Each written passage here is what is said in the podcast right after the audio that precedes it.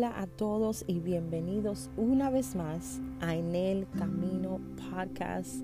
Hemos llegado al episodio número 6 y para mí nuevamente es de sumo gozo tenerlos a todos ustedes ahí conectados conmigo. En este día vamos a estar tratando lo que es intentarlo o tratarlo otra vez. Try it again.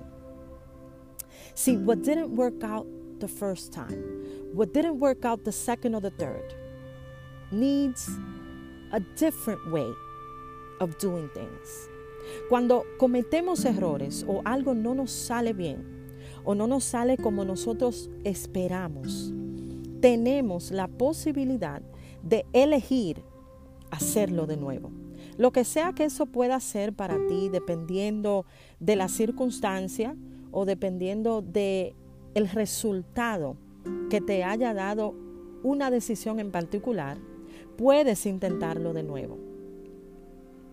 La única forma, y es lo que yo he podido analizar, de no hacer lo que tú sabes hacer, que no te funcionó en algún momento dado en tu vida, es intentar hacer lo contrario, hacerlo de otra manera, o en este caso, y es donde yo me quiero enfocar, creo que es lo más importante, intentar incluir a Dios.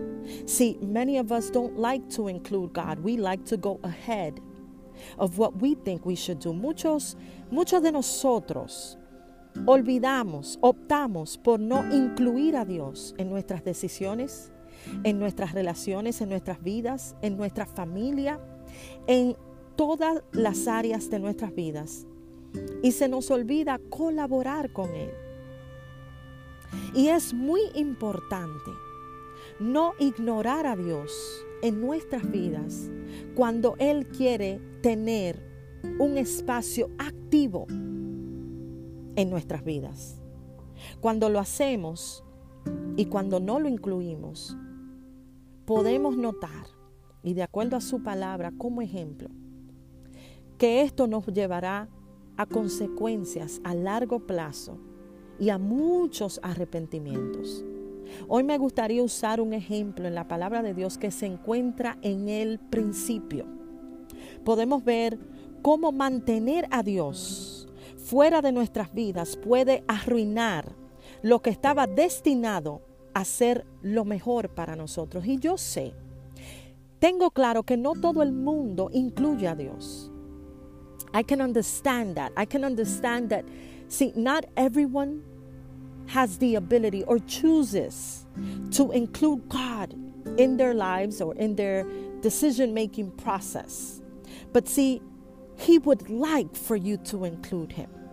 Yo quiero que tú sepas que Dios quiere que tú le incluyas a Él para que tú puedas experimentar lo que Él sabe que va a traer beneficio a tu vida. Y si vamos a Génesis, el capítulo 4, podemos ver una narración de dos hermanos, pero el enfoque o el foco está en lo que uno decidió no hacer o no intentarlo de nuevo. Sí, estoy hablando de Caín y de Abel. La experiencia de Caín y de Abel al presentar un regalo a Dios nos enseña que la aceptación tiene mucho que ver con nuestro carácter. ¿Qué quiero decir con esto? El motivo, la razón detrás de lo que hacemos. O sea, ¿cuál es nuestra disposición? También resalta lo que es las intenciones. Lo que no se ve representado por lo que sí se ve quiero explicarme un poco más. En esta situación en particular fue una ofrenda o un regalo que ambos le presentaron a Dios. Sin embargo, Dios recibió y aceptó lo que no se vio antes de lo que se presentó físicamente. Porque Él puede ver, escucha esto, lo que hay dentro de nosotros y evaluarlo mucho antes de que le demos algo físico. Caín presentó un regalo a Dios. Abel también presentó un regalo a Dios. Pero Dios vio los motivos, o sea, lo que hay dentro del corazón. Entonces Caín hizo una buena acción, pero su motivo era incorrecto. Hmm. Es posible hacer algo positivo, pero con malas intenciones. También puedes tener, escucha esto, puedes tener las mejores intenciones de hacer algo, pero te sale mal. ¿Por qué? ¿Por qué es esto? Porque la gente no puede ver lo que solo Dios puede ver. Porque muchas veces no son simplemente las intenciones, sino lo que hay detrás de las intenciones, que son los motivos por los cuales hacemos las cosas. Muchas veces nuestra disposición puede no ser suficiente para los demás, aunque sea de buena gana. Pero el único, y apóyate en esto, el único que puede examinar el corazón y el único que puede ver una buena acción o una negativa es Dios. Dice Primera de Corintios, el capítulo 16, el versículo 14. Y todo lo que hagan, háganlo con amor.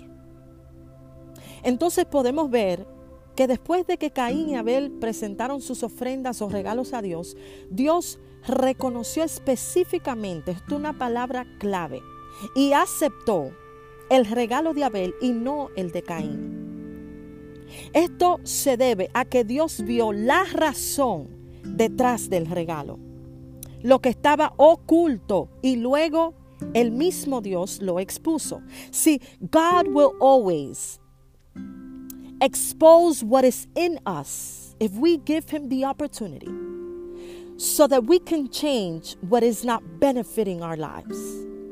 Dios siempre nos va, nos va a dar la oportunidad de exponer lo que hay dentro de nosotros que no nos está trayendo beneficio a nuestras vidas, para que podamos vivir una vida realmente con el beneficio que Él quiere darnos. Dios les reveló a Caín su razonamiento oculto y a dónde estaba a punto de llevarlo. Al pecado y a la separación de Él.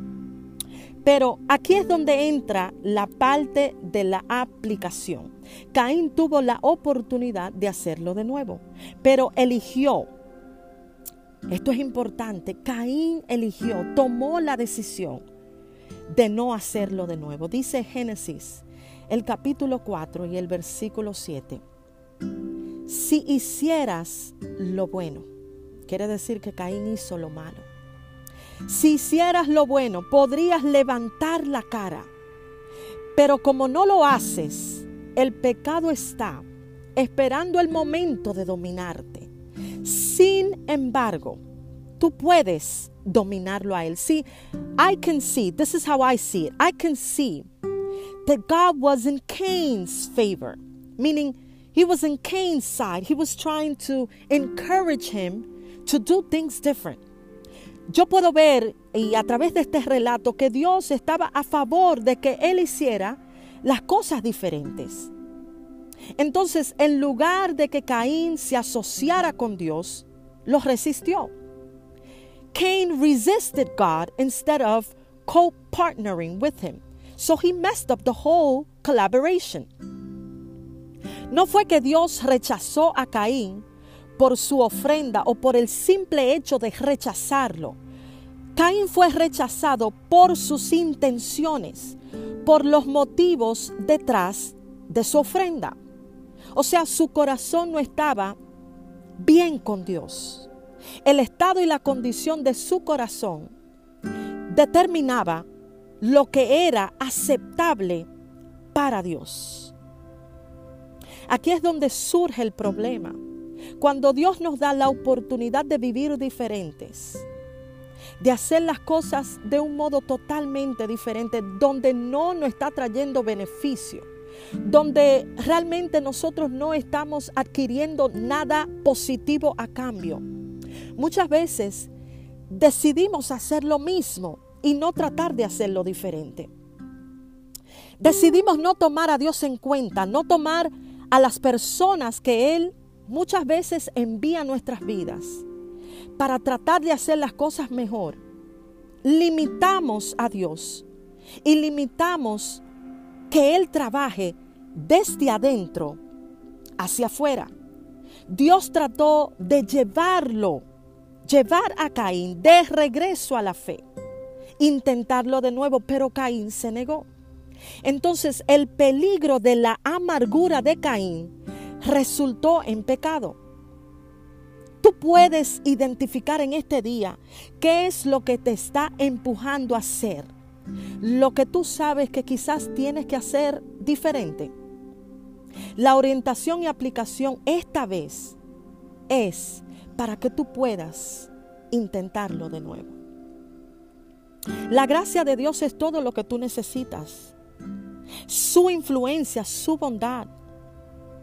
Él puede llevarte por un mejor camino.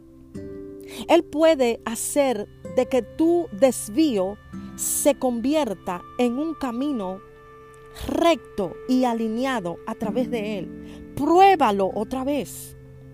Caín ignoró a Dios y por lo tanto su error le costó consecuencias de por vida. Pero hoy tú puedes evitar lo que Caín en algún momento dado no permitió que Dios hiciera dentro de su vida.